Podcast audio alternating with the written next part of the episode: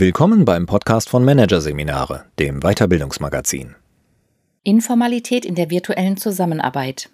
Geregelter Regelverstoß von Carmen Lopera und Ines Vogel. Organisationen profitieren normalerweise von einem Wechselspiel aus Formalität und Informalität. Immer wieder handeln Mitarbeitende jenseits vorgegebener Regeln, oft zum Nutzen der Organisation. Bei der Zusammenarbeit über Distanz wird dieses informale Handeln allerdings schwieriger. Für die Führung stellt sich damit eine paradoxe Frage. Soll sie versuchen, Informalität formal zu organisieren? Glaubt man den aktuellen Prognosen von Arbeitsexperten, dann wird die Zusammenarbeit über Distanz in Zeiten nach Corona zum Next Normal. Das bringt, etwa in puncto Flexibilität, viele Chancen mit sich, aber auch große Herausforderungen. Im Mittelpunkt des Diskurses um Remote Work stehen meist jene Probleme, die die durch technische Hilfsmittel gestützte Kommunikation aufwirft. Der virtuellen Kommunikation, geprägt durch Verschriftlichung und fehlende non- und paraverbale Signale, mangelt es an Beiläufigkeit. Das wird vor allem dort zum Problem, wo diese Beiläufigkeit besonders dienlich wäre. Etwa, wenn jemand über den fehlenden Fortschritt eines Projekts besorgt ist. In einem Face-to-Face-Setting würde er oder sie das vielleicht beiläufig durchblicken lassen. Muss jedoch per Mail oder in der Gruppenvideokonferenz kommuniziert werden, dann liegt die Hemmschwelle, dies zu tun, höher. Damit wird die Sache schließlich zur Haupt- und Staatsaktion erklärt, mit allen begleitenden Publikumseffekten. Das macht man verständlicherweise erst, wenn es wirklich brenzlig wird. Soweit so bekannt. Weit weniger beleuchtet wird im aktuellen Diskurs dagegen ein anderes Problem, das die Zusammenarbeit über Distanz aufwirft. Der Umstand, dass sich unter diesen Bedingungen unter den Akteuren informelle Absprachen und Handlungen viel schlechter ausbilden können. Oder dass diese mit der Zeit verloren gehen. Dabei ist die interpersonelle Informalität für die Zusammenarbeit sehr wichtig. Oft wird Formalität als Störung des ordentlichen Betriebs beargwöhnt. Landläufig folgt man der Hoffnung, wenn man gute Regeln und Vorschriften hat und sich nur alle daran hielten, dann würde die Organisation wie geschmiert laufen. Selbstverständlich kann Informalität, also das inoffizielle heimliche Brechen, Ignorieren oder Umdeuten von Regeln und Vorschriften für eine Organisation dysfunktional sein wenn etwa Freizeit optimiert wird, wenn Ersatzteile gehortet werden und damit Liquidität gebunden wird, oder wenn die eine geheime Excel-Datei in der Finanzabteilung die wirklich wichtigen Zahlen enthält, das SAP-System jedoch nicht. Informalität kann sich bis zur Illegalität erstrecken, wenn gesetzliche Vorschriften umgangen werden. Gleichzeitig liegt jedoch ein großer Schatz für Organisationen in einer für sie funktionalen Informalität. Informalität ist eine Reaktion auf die Formalstruktur, deren Lücken sie füllt. Sie bildet sich dort aus, wo Formalität zu kurz greift. Sie findet Wege da, wo Vorgaben widersprüchlich oder im Sinne der Arbeitszielerreichung geradezu widersinnig sind. Sie kommt dort ins Spiel, wo formal keine Entscheidung getroffen worden ist oder eine, die den eigentlichen Anforderungen der Arbeit nicht mehr gerecht wird. Informalität ist der etablierte Workaround in der Produktion, der den Prozess beschleunigt. Es ist der kurze Anruf beim Experten der IT-Abteilung, den man noch aus der Uni kennt. Es ist der Trick, zwei Ersatzteile zu bestellen, um im nächsten Havariefall die Maschinen schneller flott zu bekommen, wenn man eigentlich nur on demand bestellen darf. Informalität macht handlungsfähig, wenn sich die Umstände schneller ändern, als die Regelungen mithalten können. Sie ist ein Hort für Innovation. Und gleichzeitig ist sie für die Akteure immer auch ein Risiko. Denn diese begeben sich mit ihren informalen Handlungen auf ein Terrain, das nicht oder das anderslautend von der Formalität abgedeckt ist. Sie tun das allerdings meist aus guten Gründen, vor allem um vorgegebene Ziele schneller, besser oder überhaupt erreichen zu können. Deswegen sollte man sich, wenn es in einem Unternehmen heißt, alle machten nur Dienst nach Vorschrift, wirklich Sorgen machen. Denn der eigentliche Schmierstoff einer Organisation ist Informalität. Führungskräfte profitieren von ihr, auch wenn sich das nicht immer so anfühlt, weil der mit Informalität einhergehende Kontrollverlust unbehaglich erscheint. Doch selbst dieser Kontrollverlust ist weniger gefährlich, als viele Führungskräfte denken. Denn eine Form von Informalität ist Kollegialität. Man hilft und unterstützt sich gegenseitig. Kollegialität aber bringt auch soziale Kontrolle hervor und kann außerdem Energien mobilisieren, was gerade bei Ressourcenknappheit ein großer Vorteil ist. Dass das Thema der Informalität trotz seiner Bedeutung für Unternehmen dennoch so wenig Aufmerksamkeit im aktuellen Remote Work Diskurs erfährt, liegt womöglich daran, dass wir es mit einem scheinbaren Widerspruch zu tun haben. Auf der einen Seite kann Distanz helfen, Informalität abzuschirmen und sie damit zu stärken. So entwickeln Face-to-Face-Teams in Niederlassungen oft besonders leicht eigene informelle Erwartungen und Routinen, eben weil sie von den in der Zentrale sitzenden Führungskräften nicht direkt beobachtbar sind. Wohlgemerkt, dies ist der Fall bei aus der Ferne geführten Mitarbeitenden, die ihrerseits jedoch analog im direkten Kontakt vor Ort zusammenarbeiten. Bei wenig Face-to-Face-Kontakt zwischen den Akteuren einer Organisation kann sich Informalität jedoch schlechter ausbilden als sonst, denn sie benötigt die Interaktion zwischen den Mitgliedern der Organisation, die jedoch unter Remote-Bedingungen nur eingeschränkt möglich ist und voller Tücken steckt. Teams, die in der Zusammenarbeit auf Distanz kaum direkten Kontakt zueinander haben, drohen daher zunehmend auseinanderzudriften. Das Teamgefühl leidet und die Verbindlichkeit, die Teammitglieder füreinander empfinden, wird schwächer. Hinzu kommt das Problem, dass an unterschiedlichen Orten arbeitende Teams dazu tendieren, in höherem Maße als sonst schriftlich zu kommunizieren und auch Abwesende oder Hierarchien explizit einzubinden, um Unklarheiten zu vermeiden und sich persönlich abzusichern. Das macht die Arbeit verkrampfter. Vieles, was man sich unter Präsenzbedingungen traut, wird nun als Risiko empfunden denn die Ausbildung, aber auch die Fortführung von Informalität beruht auf Erwartungssicherheit. Diese Erwartungssicherheit generiert man durch Austausch und Beobachtung. Im analogen Raum bekommt man zum Beispiel nebenbei mit, dass die Kollegen bei Softwareproblemen das umständliche Ticketsystem umgehen und einfach direkt die externen IT-Experten anrufen. Dieses Handeln scheint also in Ordnung zu sein.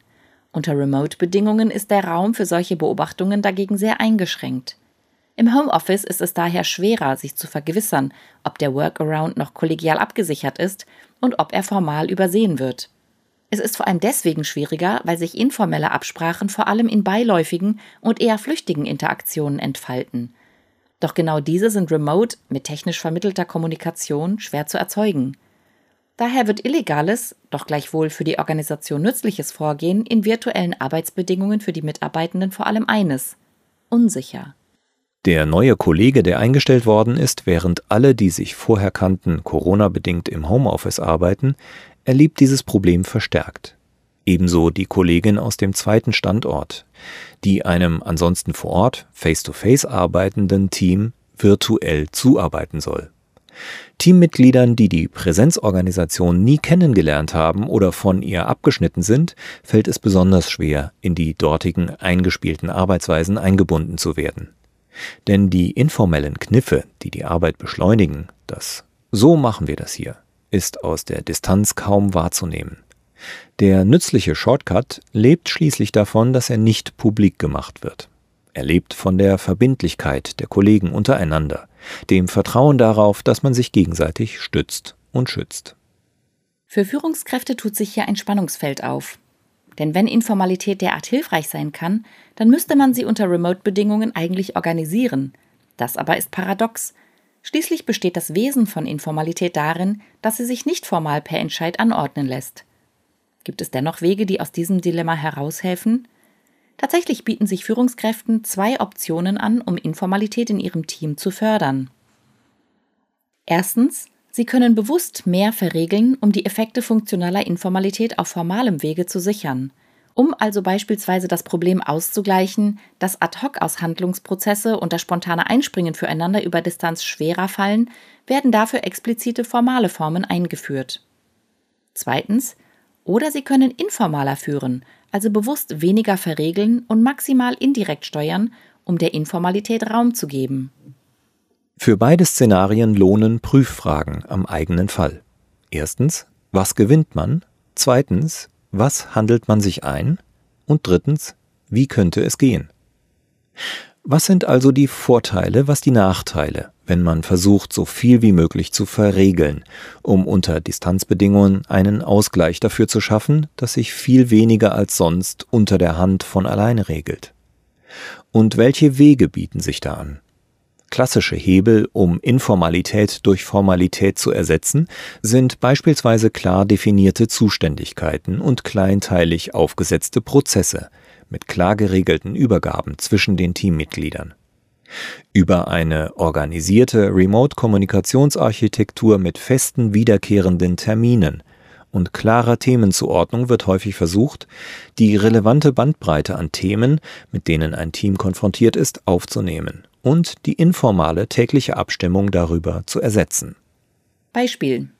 Der Außendienst eines Unternehmens trifft sich regelmäßig pünktlich von 9 bis 10 Uhr zu einem virtuellen Monday Morning Coffee. Hier tauscht man sich über die Sales der Vorwoche und neue Leads aus und der Außendienstleiter berichtet aus der Organisation. Es handelt sich um ein stark vorstrukturiertes Format, das das Team auf die Arbeit der kommenden Woche orientiert. Für dieses sachbezogene Arbeitsformat gibt es genaue Zielvorgaben. Der Weg dorthin ist gesetzt, die Rolle der Akteure klar.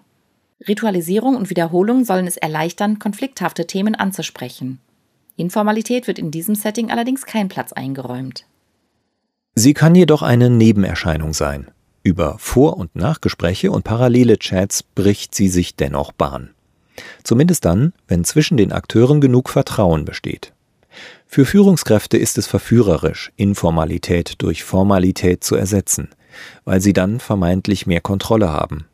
Gleichzeitig jedoch ist die so als Nebeneffekt auftretende Informalität umso unsichtbarer und Diskursen umso weniger zugänglich. Es ist kaum bewertbar, inwiefern sie funktional oder dysfunktional ist. Kann es also vielleicht doch klüger sein, die Dinge bewusst weniger zu verregeln, um in dem Fall stärker offenliegende Spielräume für Informalität zu schaffen?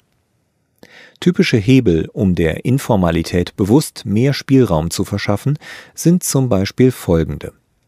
Erstens, man vergibt Teamaufgaben, statt auf feste Aufgabenverteilung zu setzen und lässt die Kollegen selbst entscheiden, wie die Arbeit untereinander aufgeteilt und organisiert wird. Zweitens, man führt eher über Ziele, anstatt kleinteilig Prozesse vorzugeben und räumt den Teammitgliedern so die Freiheit ein, gemeinsam eigene Wege zum Ziel zu entwickeln. Drittens, man setzt auf geschützte Räume.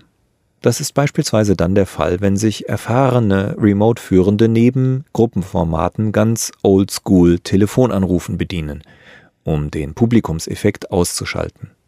Oder wenn sie da, wo Themen heikel sind, auf Verschriftlichung verzichten. Ein Schlagwort, dem man aktuell immer wieder begegnet, ist das des Virtual Water Cooler.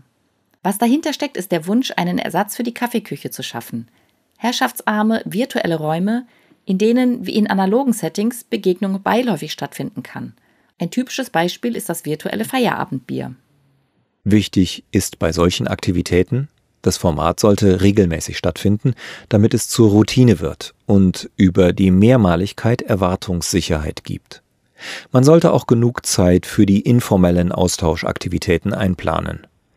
Denn wenn Mitarbeitende für das Feierabendbier abends nacharbeiten müssen, wird das Format kaum freudig angenommen. Ebenso wenig, wenn es für sie offensichtlich keine Relevanz hat. Ist der Grund für das Zusammenkommen nicht spürbar, und wenn dieser auch nur im Socializing besteht, dann versandet das Treffen und verschwindet aus den Kalendern. Relevanz bedeutet aber nicht, dass Themen und Abläufe strikt vorgegeben sein sollten. Im Gegenteil. Gegebenenfalls lohnt es sich, nur den Zeitpunkt oder den virtuellen Ort vorzugeben, alles andere aber offen zu lassen.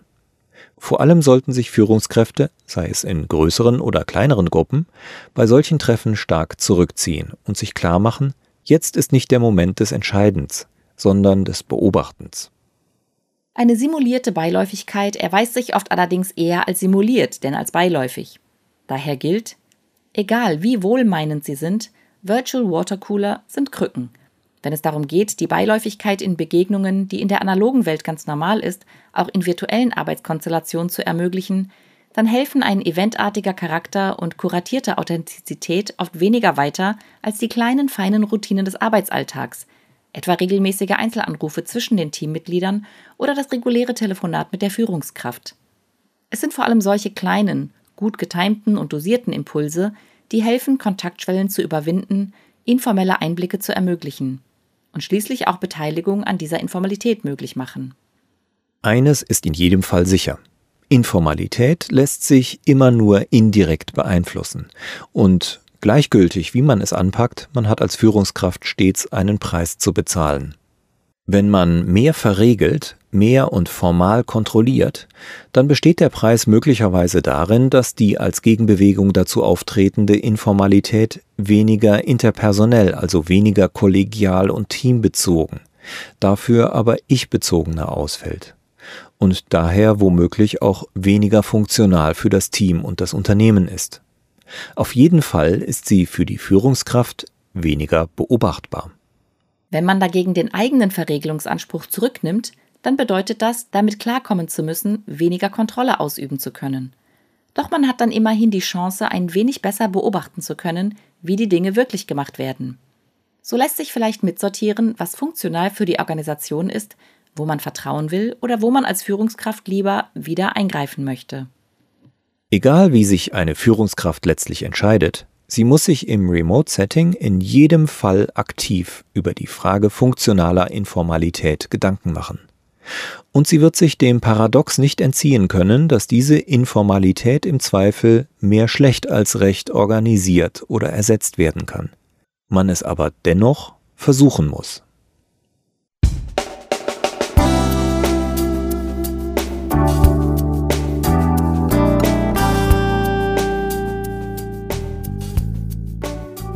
Sie hörten den Artikel Informalität in der virtuellen Zusammenarbeit. Geregelter Regelverstoß von Carmen Lopera und Ines Vogel. Aus der Ausgabe Juli 2020 von Managerseminare. Produziert von Voiceletter. Weitere Podcasts aus der aktuellen Ausgabe behandeln die Themen Change in Krisenzeiten, Spannungsfelder des Wandels und Konflikte konstruktiv nutzen. Disput tut gut. Weitere interessante Inhalte finden Sie auf der Homepage unter managerseminare.de und im Newsblog unter managerseminare.de/blog.